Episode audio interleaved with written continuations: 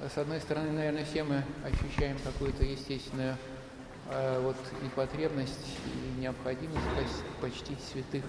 сродников наших, как это говорится в молитвах э, сегодняшнего дня. С другой стороны, э, можно услышать в чем-то, наверное, и справедливые суждения о том, что чрезмерное почитание святых именно своей церкви, поместной своего народа, э, привести может к некому разделению в христианстве, да, к некому снижению э, его универсальности, его всемирности, ибо знаем от, от, апостола Павла, что э, несть во Христе ни иудеи, ни эллины, ни скифа. И, конечно, сказать, это так, и, конечно, с этим э, спорить невозможно. И, конечно, у всех христиан истинных, во всяком случае, одна цель – облечься во Христа, э, жить так, как говорит тот же апостол Павел, что э, жили уже не они, а жил не Христос, стать прозрачными для Христа, чтобы во всяком слове, во всяком деле, во всякой мысли да, э, светился Христос. Это, вне всяких сомнений, общая цель всех христиан – всех христиан в мире. И тем не менее, наверное, можно сказать так, что э, путь к этой цели э, на Земле и в истории начинается с разных мест. Э, может начаться в Синайской пустыне, может начаться э, где-нибудь в Афонских предгорьях, э, может начаться на берегу Жиздры или в Саровских лесах. И вот,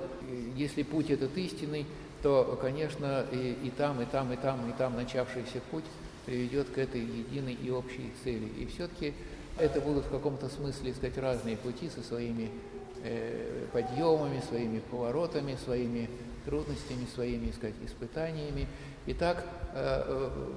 дерзну сказать, что святые э, каждого народа прокладывают для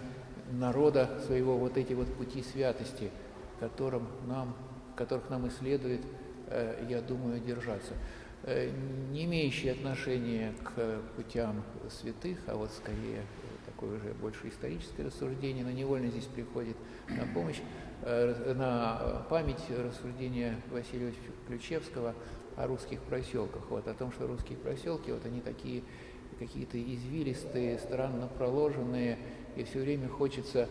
э, с них сойти для того, чтобы спрямить путь и прийти, так сказать, быстрее к той цели, которая нам нужна. Но оказывается, что спрямляя путь, только заблудишься хорошо, если э, еще не попадешь ни в какое болото, в конце концов вернешься на тот же самый проселок, и уже им до цели дойдешь. Вот, если можно такое невозвышенное сравнение да, применить к путям святым, то э, точно так же и надо и нам следовать вот этими ими для нас проложенными путями, потому что если в чем-то, э, если сойдем с них, если отступим в чем-то э, от них и в нашем служении Богу, и в наших нормах жизни, то очень легко с нами может произойти то же самое. Хорошо, если только потеряем время и вернемся туда же, а не попадем ни в какое, сказать, болото, не завязнем ни в какой трясине. Тем более, что э, на этих путях очень даже просто можно встретить э, тех, кто их прокладывал, тех, кто их прокладывал, и получить у них, так сказать, совет из первых рук, потому что наши святые, хотя и достигли уже э, единого небесного Отечества, тем не менее помнят свое Отечество земное, любят нас, э, любят нас так, как мы их, конечно, любить не умеем, но с тем большей благодарностью мы совершаем их память. Прежде всего, конечно, благодарим Господа, даровавшего нам таких многочисленных и замечательных учителей, наставников и проводников, небесному Иерусалиму.